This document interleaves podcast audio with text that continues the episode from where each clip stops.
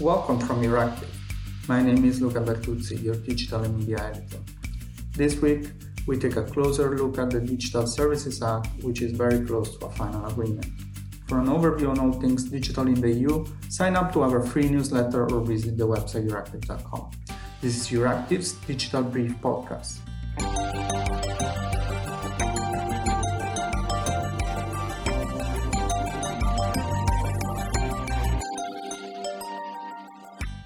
This episode is powered by Google. Euroconsumers and Google have partnered to form the Consumer Empowerment Project CEP to help improve the digital ecosystem for consumers. Our mission is to empower consumers through dialogue and help them understand their rights so that they can make better informed decisions. Join the launch event on the 28th of April on www.cep-project.org. Today I'm joined by Tanya O'Carroll, independent expert coordinating the People versus Big Tech, a network of more than 100 organizations. Hello, Tanya. Hi, thanks for having me. So, we are in the end game of the Digital Services Act. Can you tell us what we can expect from this flagship proposal, especially in terms of uh, moderation of online content? Yeah, so I think to answer that question, it's useful to um, to take a step back and put the ambition of the DSA in context. So, what what did they really intend to do with this law, um, and what was it? What were some of the challenges it had to grapple with? So, on the one hand, I think we're all seeing the huge and sweeping sweeping harms that are playing out every day as a result of platforms having been left really for the better part of what 15 20 years to set the rules on content moderation themselves. And you've got the escalating hate speech and abuse, particularly targeting women and marginalized communities. You've got the kind of algorithmic um, amplification of disinformation, which is increasingly something that's you know happening on an industrial scale and it's sort of baked into the business model of the tech companies. So it's you know the tech companies provide the business model for that disinformation. And then you've got the fact that there's also virtually no transparency around how the platforms navigate those harms, what they do, um, what kind of content moderation decisions or resources or expertise or training are in place um, for different language communities around the world, and no recourse. So when they get things wrong, there's no way for citizens or users to to actually uh, challenge it. So the breadth of the harms that the DSA is trying to tackle is, is you know, staggering. Um, and on the other side, we know that regulating content moderation is incredibly politically contested um, and very difficult to get, um, very difficult to get right. You know, or let's say the risks of doing it badly are huge. Um, there's the risk that you obviously can incentivize overbroad corporate censorship, and that's things like, you know, if if there's any liability on the platforms that encourage them to be overly um, you know overly um, censoring content that, that is illegal or removing things strict removal uh, deadlines general monitoring obligations all of these things. And on the other and on the other side there's the very difficult question around the problem of harmful content that is legal. And here i'm talking about the kind of content that might be fine if it's a random guy on the street you know shouting nonsense but is there something altogether different when it's given a stage, amplified to millions of people, um, promoted by algorithms that are targeting the message at people who will be susceptible to that message. And that's what we've got right now, right, where it becomes destabilizing to democracy. Um, so, designing a regulatory approach that deals with the harms of things like disinformation and online abuse while safeguarding fundamental rights was what the DSA set out to do. And I think what they've been able to achieve is really remarkable. When you when you pull back, you know, we'll talk about some of the things that I don't think it's going to get right um, and where it falls short. But I think we have to acknowledge that this is really a very very clever regulatory innovation. Um, and it will change the game in terms of unaccountable platform power. You know, I think it's it's shifted the focus away from the symptoms of the problem, that's the content itself and who's responsible for it, which is what I think leads us into that that kind of very ineffective whack-a-mole approach to dealing with legal, illegal content, but also harmful and legal content. And it shifts it away instead to the to the root causes of the harm, and that's the mechanics of how the content is spread online that's baked into the platform's business model.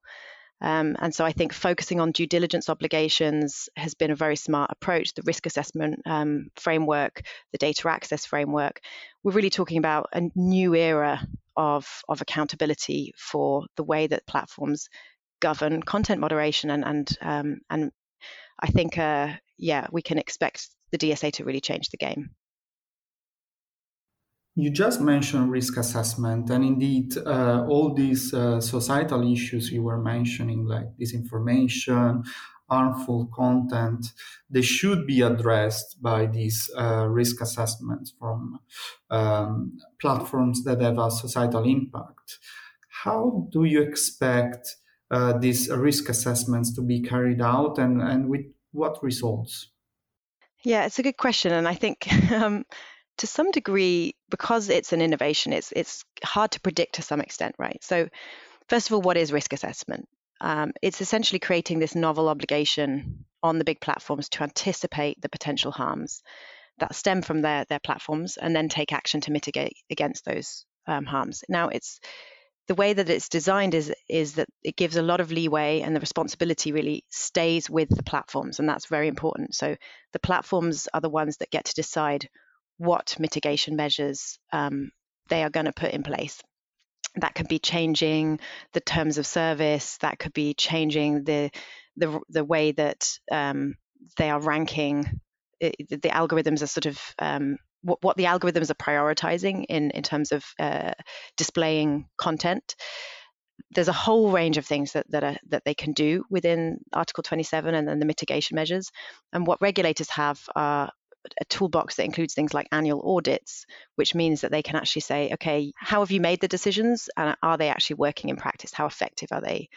And so I think that hope is that it's going to create a pressure on platforms for the first time to to have to prioritize things that are not just engagement. I mean, what we see right now, and I think Frances Haugen, the Facebook whistleblower, has been the, you know, the best um, ambassador of this message, and I think you know the, the documents that she revealed from inside facebook show this really clearly is that very often the platforms are aware of the serious consequences of, of and, and harms that are stemming from their content, uh, from the design of their algorithms and the design of, of, of their um, their platforms. Things like on the mental health of teenage girls, as we saw from uh, Frances Haugen, or the platform being used by white supremacists to organize. Outside of the US, I think those harms are even you know they're tenfold because you, the platforms are also very you know under investing hugely in um, in the actual content moderation processes and systems that they have in place. In some countries, they have virtually no machine learning or human moderation at all. So it's essentially a wild west. Um, so I think the the moment what they're prioritizing in the in the actual design of the algorithm is engagement as the main requirement. So engagement translates into uh, profit because uh, eyeballs on screens equals ad revenue, and that that is going to always be an incentive for Facebook to um, essentially prioritize outrage content, the kind of content that goes viral. Now, what risk assessment does is, I think, give regulators a way to sort of open that up, to scrutinize it, to see how it's it's happening, um, and then to actually require them to make changes that would prioritize other things um, and where they may have to dial down their engagement. That means dialing down their profits if it's um, in the in the interests of public safety. So that's the very much the ambition. I think it's crucial to mention that it won't work unless they have, you know, Article 31 and the data access provisions are really crucial to the risk assessment working. And this is where we've pushed very hard for civil society to be included in the definition of vetted researchers. So the DSA foresees that third party researchers can access platform data, can apply to access platform data in order to actually help identify what are those systemic risks um, and what are the harms. And I think that that is really, really crucial because I think left to their own devices, you know, platforms clearly can't do it, but I don't think regulators can do it either. You know, we're talking about a global footprint for, for a company like Facebook. You know, in what way could European regulators possibly keep an eye on all of the systemic risks and harms that stem from their operations globally, you need you really need the collaboration and input of, of third party researchers. And I think civil society plays a, a, particularly important role as a kind of canary in the in the in the coal mine on this over the last few years, leading many of the investigations which have actually revealed the harms in the first place. So I think risk assessment has the potential to change the game. How's it going to work in practice? Very difficult to say, like any regulatory innovation. Um, I think it's going to be a little bit of trial and error and, and, and trying to work out how does this get operationalized in practice. Um, uh, and then I think crucially is you know the questions that remain on access to data. What does that vetting process look like, and how do we make sure that it's as robust as possible so that um, civil society are part of, of of how the regulation is designed to function? The recommender system is really at the core of how platforms operate. Now, in the European Parliament, the rapporteur Schaldemose has been pushing really hard for having an alternative recommender system that is not based on profiling. How do you think this could, again, work in practice? Uh, I know this is uh, really unexplored territory, but what is the alternative to a platform that doesn't use uh, personal data uh, to recommend content? Yeah, it's a very good question, and I think a question that a lot of um, groups in civil society have been grappling with. Um, in other in, in, other words, we're talking about a non to some degree non-personalized version of, of a newsfeed, right? So what Frances Haugen has referred to turning off engagement-based rankings, which as we talked about is like the primary mechanism by which outrage goes viral. Um, not only is it sort of does it lead to that whoever shouts the loudest rises to the top in a way, but it also is creating this problem of the filter bubbles where people are increasingly trapped in those audiences of, of one.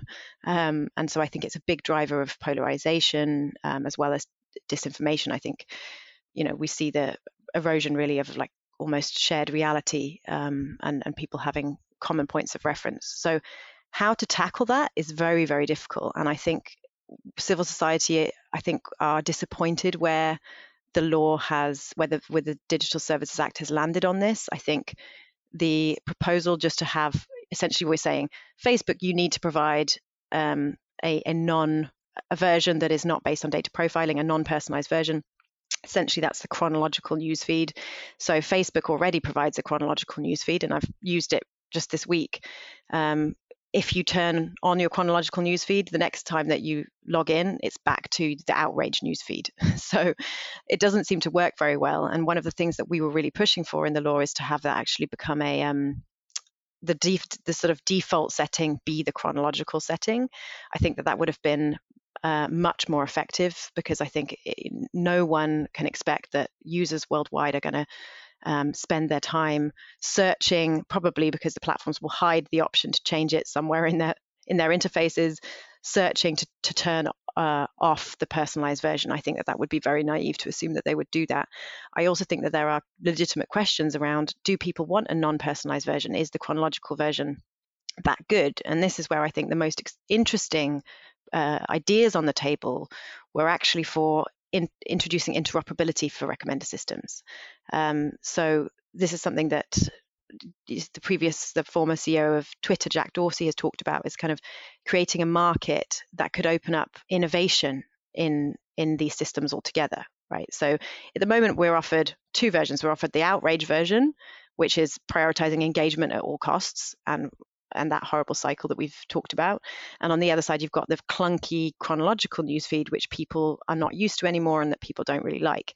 But what if you had um, innovation in a, in a kind of a, a, an open market where people could plug in an, a third party recommender system to, to, Facebook that was really about having a healthy newsfeed and prioritizing the things that people actually want to see. And it would be producing content that they want to see, but that not is not outrage. Because actually, I think a lot of people can agree what you want to see and what is relevant to you is does not always equate to what is the most shouty thing in the room. Um, and so I think if we had if we could create more innovation around that, we would we would have a much healthier um, marketplace in in the kinds of algorithms that are serving people content. Now the DSA hasn't done that and it hasn't it hasn't really gone even really taken a big step in that direction. But I think some of the debates and discussions that have been opened up, some of the ideas from groups like Panoptykon, um, an NGO in Poland, who've, who've done some really interesting work on this. I think we we're seeing the route forward for you know what's beyond the DSA. And I think cracking this question of what the future of recommender systems looks like is is absolutely crucial. I tend to agree with you. And you know, when we look at the chronological uh, news feed, I mean, there is also a risk that we are trapped uh, by just looking at Facebook, right? Because the chronological news feed wouldn't work for uh, platforms like YouTube, where you have uh, thousands of videos uploaded every second. Uh, who would use that on YouTube, for example? So, but let's move on now on uh, dark patterns. Uh, this has been another uh, contentious point um, between the, the, European Parliament and the Council. Where do you think things will land? I don't know right now, and I think that this is one of the um, areas that is really remaining still many question marks over it right up until the the 11th hour. Um, I know that many civil society groups in, in, the People versus Big Tech coalition, but also I know many MEPs are very concerned that the Parliament's proposed ban on dark patterns, which is Article 13A, is coming under a lot of pressure from Council um, and Commission to be sort of stripped back. And I think where we land may end up being something very weak, which would be a, a really big missed opportunity. A lot of us were hoping that the dark patterns provision could really put a stop to the nightmare that European citizens face every day when we log on to the internet or we you know browse browse the internet with the constant bombardment of cookie banners that are designed to trick you into giving consent over and over again. But it's not just cookie banners. I mean it is a wild west out there in terms of the ways that you know lots of companies and websites trick people into consenting to data tracking. Um, so, an example from a, a, documentary that I saw a couple of weeks ago in France. So, they were looking at this whole murky world of data brokers in the context of the French presidential election. And they had filmed um, a company executive from one of the data brokers on a hidden camera and he's talking about how how are they actually building this database that they have of you know the thousands and upon thousands of data points per person and um, he says, "Oh well, people come to a website to do a tutorial on uh, how to put up a shelf, and uh, in doing so, they have to click something, they have to consent to something, they have to input their email address, and you know, it's just it really, I think, shows the the level of of trickery that is going, very deliberate manipulation that is going into, um, tr- you know, getting people to sign away their data, and the the, the guy who sh- or woman who shows up to do a shelf tutorial has absolutely no idea that that data is then sold on. And we saw, you know, two weeks ago, the far right French presidential candidate buying that kind of data um, on a list of people who were eh, you know expected uh, to be Jewish people. Um, I think it was people who were had ad interest categories of um, in, interested in anti-Semitism and a few other things that would have been proxies potentially for being Jewish, and then targeting those people with uh, with SMS messages with anti-Muslim content. So this is a real, you know, there are real world consequences to this trickery. And we were hoping that the DSA was going to really put an end to this practice, not just through prohibiting dark patterns, but there was a provision in there that was really, really strong that said you you had the right to send an automated signal out from your browser that says do not track. And so rather than having to repeat this process for every single website, you can just send out one, you know, one signal one time, um, a little bit like the the Apple rollout last year, where you, people are just given an option once. And when when people are given the option, as we saw with Apple, you know, more than 90% of people choose to not be tracked. So I think that this could have really been a game changer. Um, but it looks like you know the DSA is not going to go as far as, as ending this practice, and I think it, it will be even more important that other regulations, such as the e-privacy regulation, that, that they're picked up and some new life is breathed into them because I think European citizens really you know these protections are long overdue. This brings us to the last point, the one on targeted advertising. Now, the compromise on the table is to forbid uh, advertising targeting minors and advertising using uh, sensitive data, such as uh, political views and religious beliefs.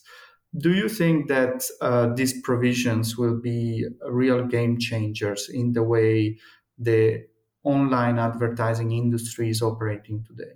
Yeah, so um, a, a really important question. And I think to answer it, I have to start with the fact that, you know, with many of the organizations in People versus Big Tech, you know, we wanted, we really wanted to see um, the regulation go much further.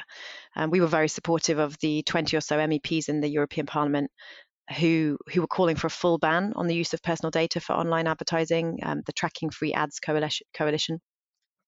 Now, to be clear, this because there's actually a lot of I think misinterpretation and also willful misinformation about this um, because of course industry lobbyists have a very specific uh, spin on it we're not you know this is not to say that uh, group, companies like Facebook can no longer make their money from advertising. Absolutely not. And it's, it's not to say that ads cannot be targeted, but there are ways to target people that are higher level, less invasive, based on the content of what people are looking at, um, rather than who they actually are, um, and and everything that they've ever done in the past, every financial transaction, every website they visited, um, as well as their declared interests. You know, something that just hasn't really been done is asking people, you know, what are you interested in receiving ads about?